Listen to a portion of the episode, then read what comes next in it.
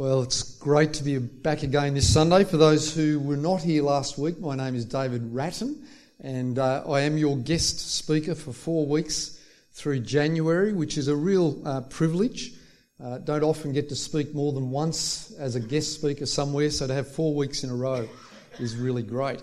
Now, Julie and I have six children, and um, one of our children uh, Bethany and her husband and, and their little ones uh, last week moved to Bairnsdale. So this week Julie's uh, helping in Bairnsdale to uh, help them settle in. Next week, our youngest daughter Abby and her husband are moving to C- Canberra, uh, where he's taking up a job. So um, we'll be up. Uh, she'll be up there uh, next week. So it's been a, a very busy January for us, and a sad one in the sense that our children seem to be all leaving leaving Melbourne.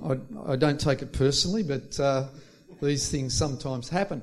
Just before Christmas, two days before Christmas, the, the uh, second youngest daughter, Liesel, got married. So, would you like to see some photos from the wedding? Would you? Okay, is that okay? Well, I've got a few. There's a couple of hundred here, so we'll we'll just quickly move through. We'll get, we'll have a look at the first one, Stephen. And this is Liesel and her husband uh, Nathan.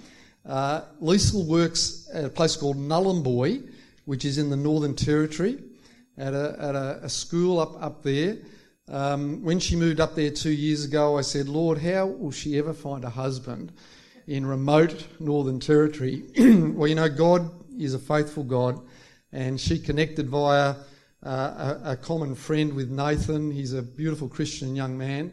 He's now moved up to Nhulunbuy to get a job as an electrician up there, which is great. And uh, they're on their honeymoon at the moment. So that was uh, two days before Christmas. The next photo shows all my children, and uh, they're at the wedding. So there are our four daughters and two sons, uh, with, of course, Nathan. And then I think the, the final photo is a photo of our family. And uh, this is all uh, our, our daughters and sons and their partners and grandchildren, and then my mum and dad are tucked in there somewhere too. And uh, we're all we're all uh, heading up to, or my brothers and sisters and I are heading to New South Wales in four weeks to um, celebrate my mother's 90th birthday. So that's going to be exciting too. Uh, I could go on. I, I, I love talking about my family. I, I um, when people hear we have six children, they often assume that I'm, I'm some sort of expert at child raising. And, and I come back with a, a quote that I read years ago, and it's true. It was Lord Rochester in 1675. And this is the quote. He said, Before I was married, I had six theories about raising children.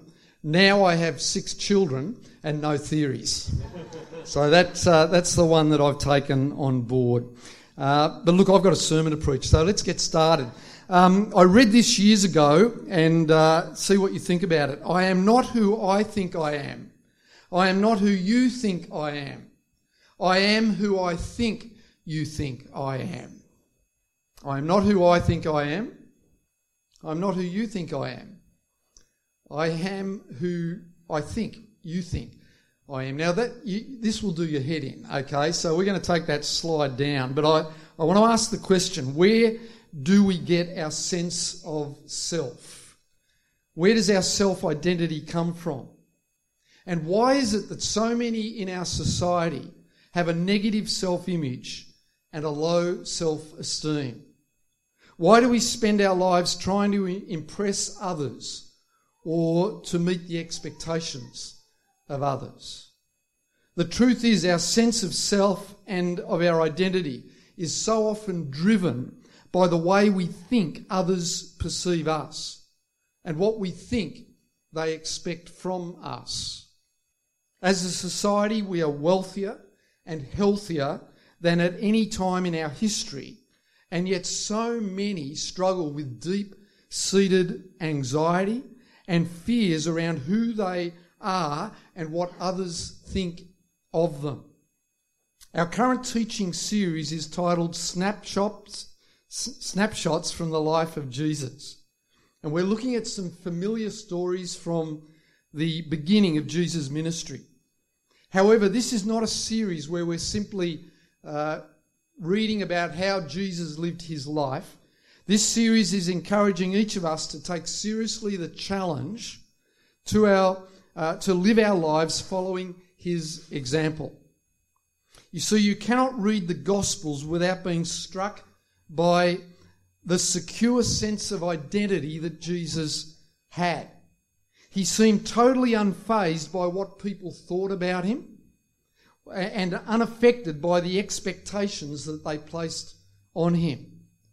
And if we can follow the example of Jesus in this area of our lives, then we could find it actually life transforming. Last Sunday, we looked at the baptism of Jesus. This took place before he had any followers, uh, before he had made a name for himself. But in obedience, Jesus chose to be baptized. And it was when he came up out of the waters of baptism that he heard the words that would define his life and his ministry. They were the words of his father This is my son, whom I love. With him I am well pleased.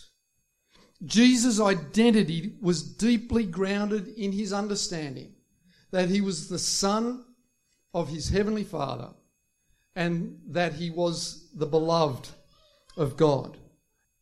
Jesus was about to embark upon a tumultuous three year ministry. It would be three years of being confronted with people's expectations. Everyone had expectations for Jesus what he should do, who he should be a teacher, a healer, a leader, a Messiah. And as time unfolded, some people would adore him, others would revile him. Some would try to take him by force and make him their king. Others would take him by force and nail him to a cross. And as we follow Jesus through these eventful three years, one thing becomes crystal clear. His identity would not be determined by people's expectations. Rather, his identity, as I said before, was deeply grounded in his understanding that he was a child of God, loved, that he was, in fact, the beloved of God. This series is challenging each of us to follow the example of Jesus in discovering our identity and sense of self in him. That's my challenge to you and to me. So today we're looking at what happened to Jesus immediately following his baptism. Matthew chapter 4, we read. Then Jesus was led by the Spirit into the wilderness to be tempted by the devil. And after fasting for 40 days and 40 nights, he was hungry. I love the sort of understated nature of the Bible. You know, he hasn't eaten anything for 40 days, 40, he's starving and he's vulnerable. Uh, he's, he's weak physically and vulnerable at every level. And Jesus, we read, is subject to three temptations, each of them attacking his sense of identity. In verse 3, we begin The tempter came to him and said, If you are the Son of God, tell these stones to become bread. This was the temptation to believe that I am what I do. I am what I do. If you are the Son of God, Jesus, show us what you can do. Jesus, you are what you do, so prove to us that you are the Son of God. You know you want to. You, you are starving. Turn these stones into bread. And Jesus answered, verse 4 It is written, Man shall not live on bread alone, but on every word that comes from the mouth of God. Friends, we need to resist the temptation to believe that we are what we do and that our worth is somehow linked to our performance. This is not easy because our world operates rewarding activity and performance. Study hard, you get good marks. Work hard, you get a promotion. Score runs, you'll stay in the team. It's the way our world operates. If you perform, then you succeed. If you don't perform, then you fail the exam, you don't get the promotion, you get dropped from the team. Ours is a performance based society. And there's nothing wrong with studying hard or working hard or being a, an excellent sports person. In and of themselves, these are good things. However, when our sense of identity and worth becomes dependent on our performance, how we act, then, friends, we are headed for a fall. And Jesus' sense of identity was not going to be based on what he could do, but on every word that comes from the mouth of God. Just before this temptation, remember the words he'd heard from his father? This is my son, whom I love. With him I am well pleased. Jesus' identity and self worth were based on this deep assurance he had that he was the Son of God who loved him and was pleased with him. And we would do well to follow the example of, of Jesus by understanding that our identity needs to be based not in what we do, but in the reality that we are a child of the living God, loved, accepted, and forgiven. And I love, I love the way David, during that song earlier in the service, you talked about a little child running and jumping into the arms of the Father. You know, that, that almost sounds a bit irreverent, doesn't it? it? It almost sounds a little bit too familiar. And yet, let me tell you, that is a biblical reality. That we have a loving Heavenly Father who is fond of us, so fond of us, wants to embrace us and love us. In spite of who we are, we know we are.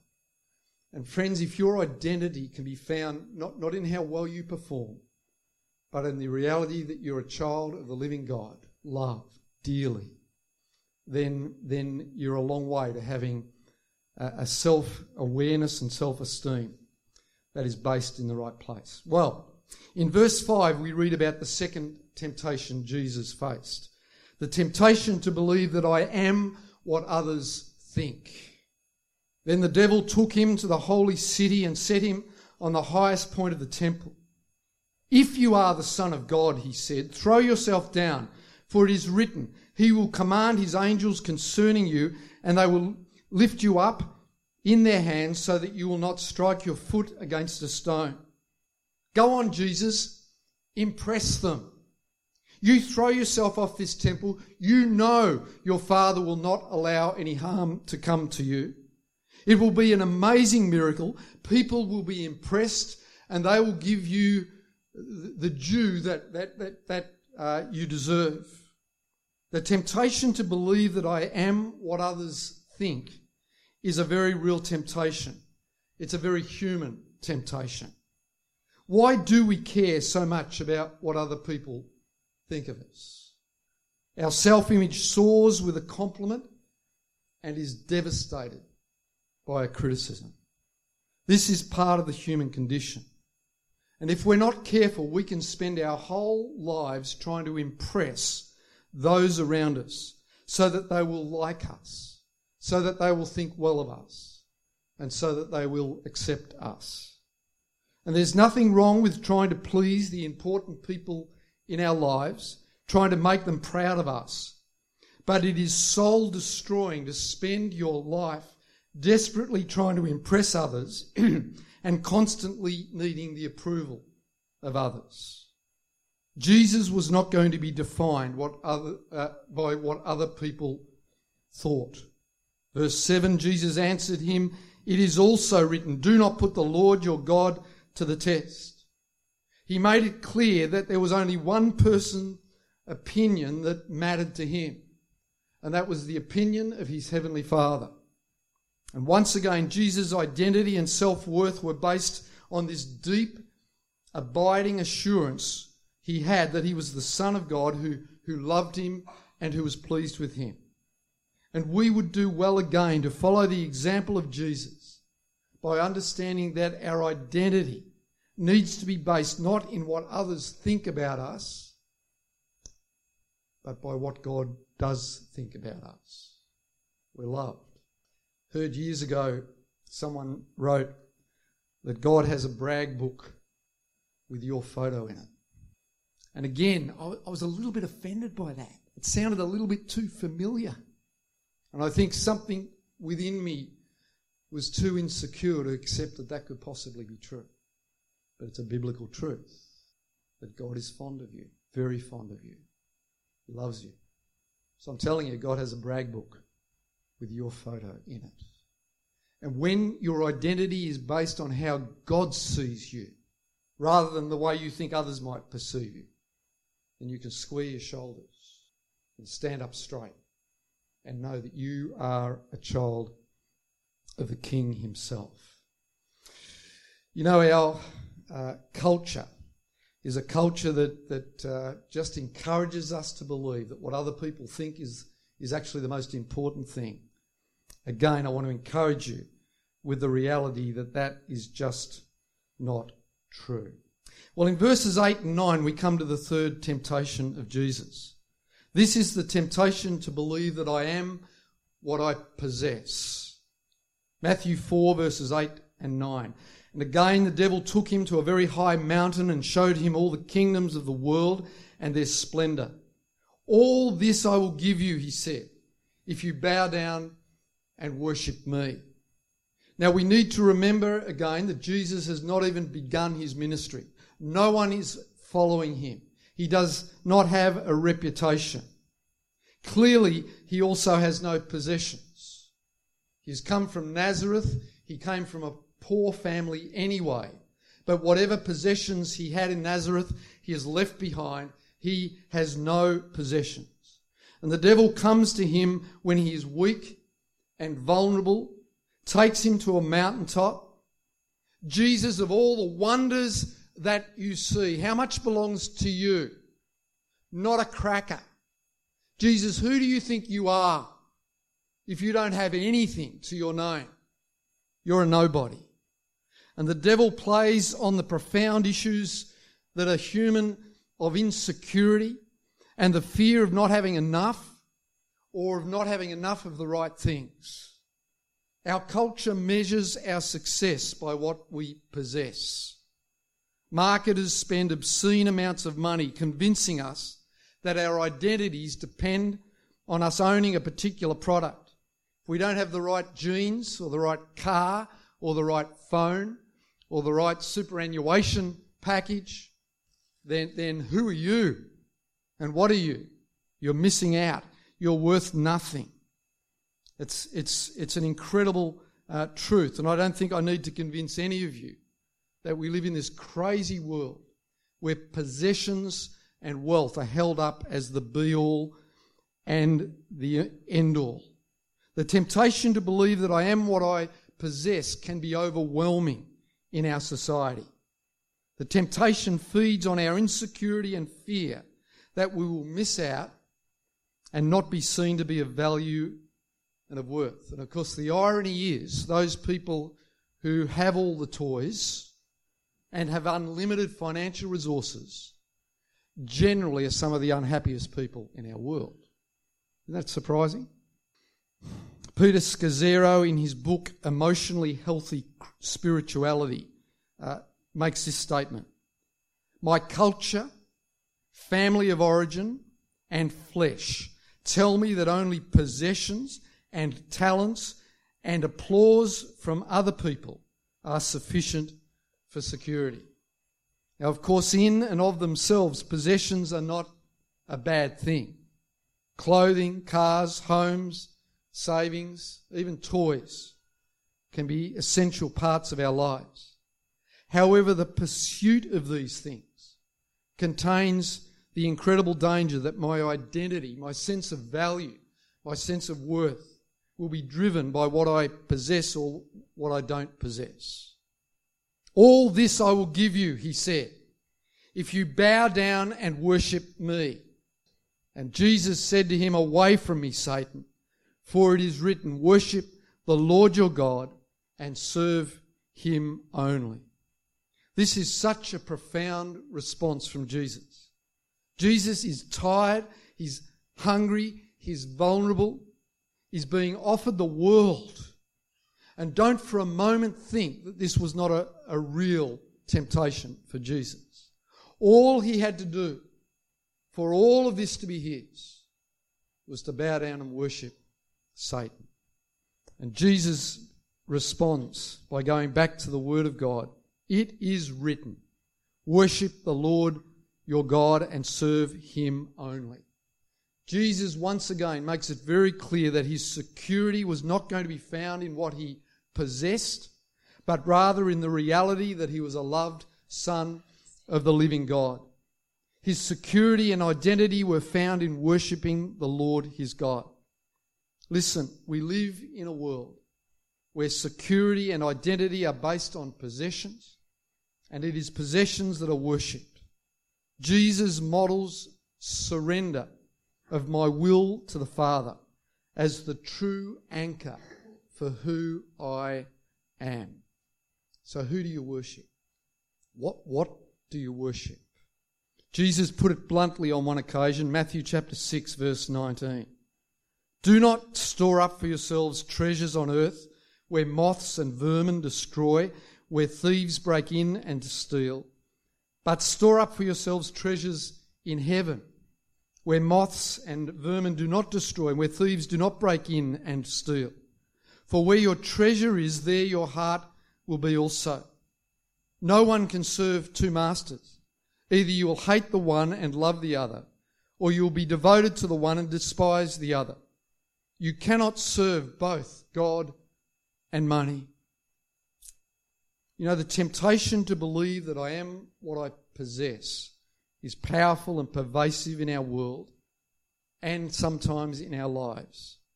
The fear of having, uh, not having enough or not having enough of the, the, the right things is such a powerful force in our lives.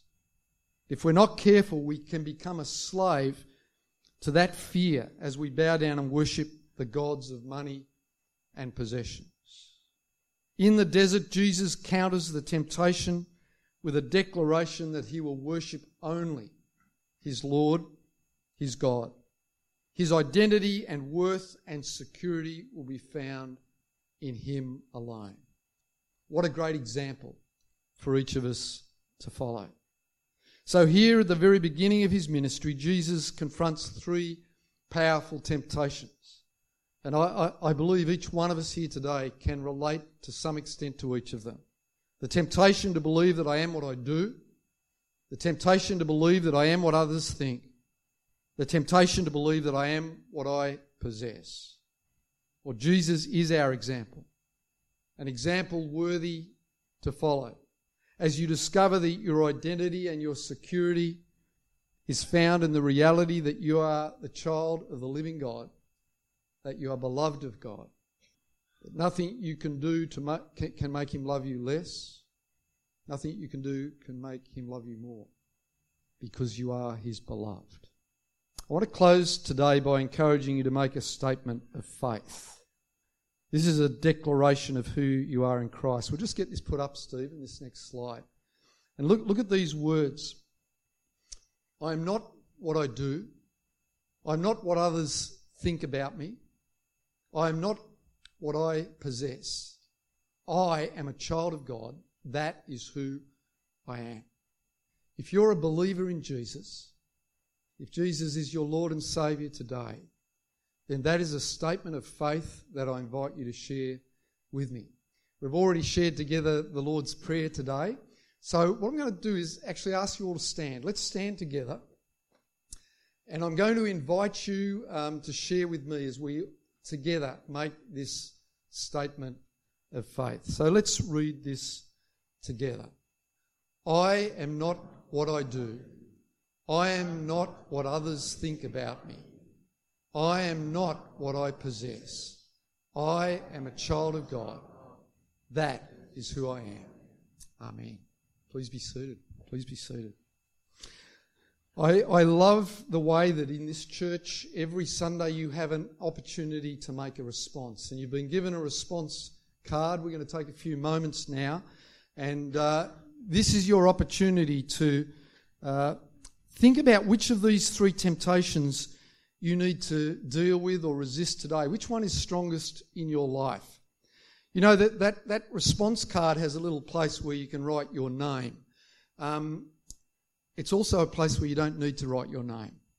I, I think sometimes when we respond to God, the prayer is from our heart to God, and we, we don't need or want others to know. So feel free to leave your name off, uh, but write an honest prayer to God. Um, Lord, uh, uh dear God, and, and, and then just briefly talk about which temptation you need to deal with in your life at the moment.